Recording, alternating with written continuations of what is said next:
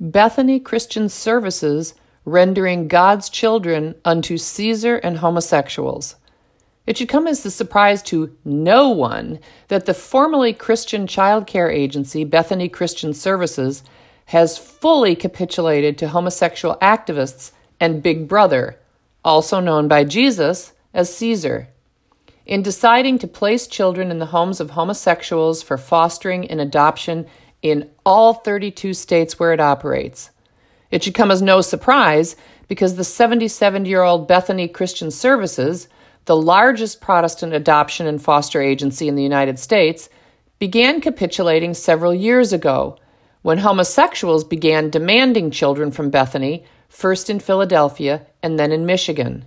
What might surprise Christians is the sophistry Bethany now employs to rationalize their decision that will inarguably harm children temporally and likely eternally.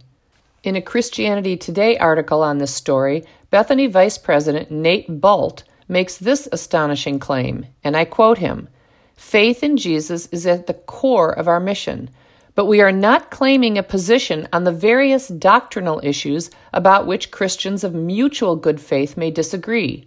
We acknowledge that discussions about doctrine are important, but our sole job is to determine if a family can provide a safe, stable environment for children. End quote. Word to Bult faith in Jesus can never be separated from the work of Christians. It must inform every decision they make. And faith in Jesus requires accepting God's word as unalterable, objective, transcendent, eternal truth. And that includes everything the Bible says about homosexuality, marriage, and raising children. We learn in God's holy word that God destroyed two cities centrally because of rampant homosexuality. We learn how serious a sin God views homosexuality because he includes it in verses about two other serious sins bestiality and incest.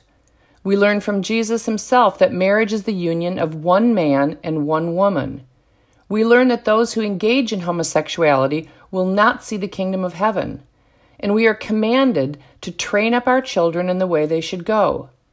Two men or two women who believe marriage has no intrinsic nature central to which is sexual differentiation, and who believe homosexual acts are moral acts, cannot possibly raise up a child in the way they should go.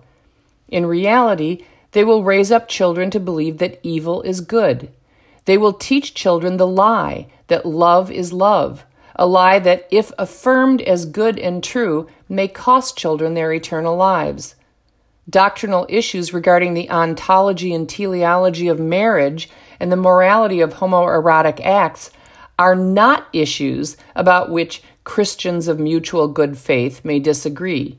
They are foundational issues, and those who disagree with theologically orthodox views are apostates or heretics.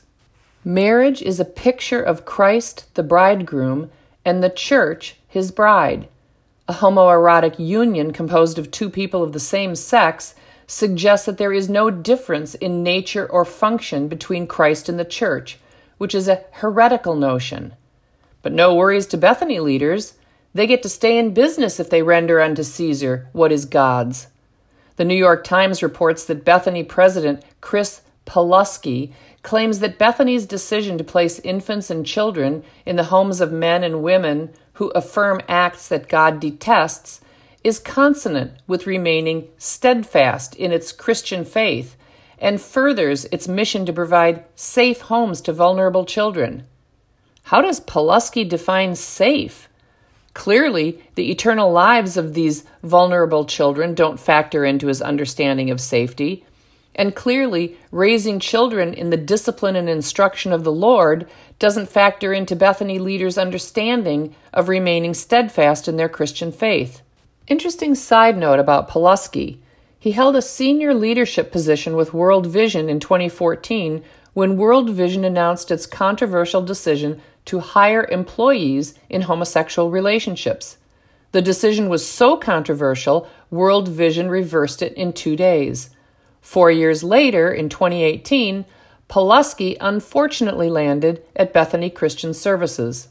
Bethany passed an inclusivity policy this past January that omits this position statement in place since 2007, and I quote it God's design for the family is a covenant and lifelong marriage of one man and one woman. End quote. Would an organization that remains steadfast in its Christian faith and whose faith in Jesus remains at its core remove Jesus' definition of marriage and replace it with a policy that permits children to be placed in the homes of unrepentant homosexuals? In making its decision to render unto Caesar God's children, and, in practice, to embrace heretical doctrinal positions, did Bethany consult Scripture? Nope. Bethany hired the Barna Group to poll 667 self identified Christians, and I quote from the findings Barna found 55% of Christians said either that sexual preference should not determine who can foster or adopt, or that it was better for children to be in an LGBTQ home than in foster care. The survey also found that 76% of self identified Christians agree, at least somewhat, that it would be better for Christian agencies to comply with government requirements pertaining to the LGBTQ community rather than shut down. End quote. Well, there you have it. A child care organization, at the core of which is purportedly Jesus, uses a poll to help determine whether it should place children in the homes of men and women who affirm sin as good. The belief of 507 of 667 self identified Christians that Bethany should comply with Big Brother, and the belief of 367 of 667 self identified Christians that it is better for vulnerable children to be raised by homosexuals than by heterosexual foster parents persuaded Bethany leaders of the position they already held. Perhaps it would have been wiser to poll 667 theologically orthodox, non apostate Christian pastors on this momentous decision. A false dichotomy appears to be implicit in the questions posed to the 667 self identified Christians. The choices available to Bethany are not limited to either capitulating to homosexuals and Caesar or shutting down. There is a third option available to organizations for whom steadfast faith and obedience to Jesus Christ is central to their mission. They can disengage entirely from Caesar.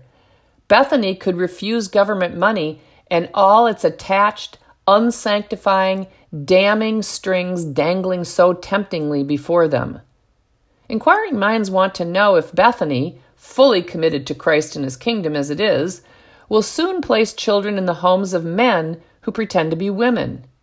What about in the homes of homosexual thruples, like the one from San Diego, whose book Amazon is not banning?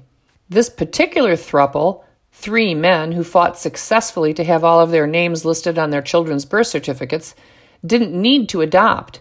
Instead, they purchased genetic material and rented wombs. But other thruples, quadruples, or septuples may not have the resources for purchasing genetic material. Will Bethany one day place vulnerable children with such families? If not, why not? Why not place children in the homes of polyamorists with five adults of assorted biological sexes and sexual interests? If the sex of adopting parents is irrelevant, why is the number of partners relevant? Come to think of it, if love is love, why does blood kinship matter? Why not place children in the homes of brothers in romantic erotic unions? While a Barna poll may today show over half of self identifying Christians oppose such placements, just wait a while and poll them again.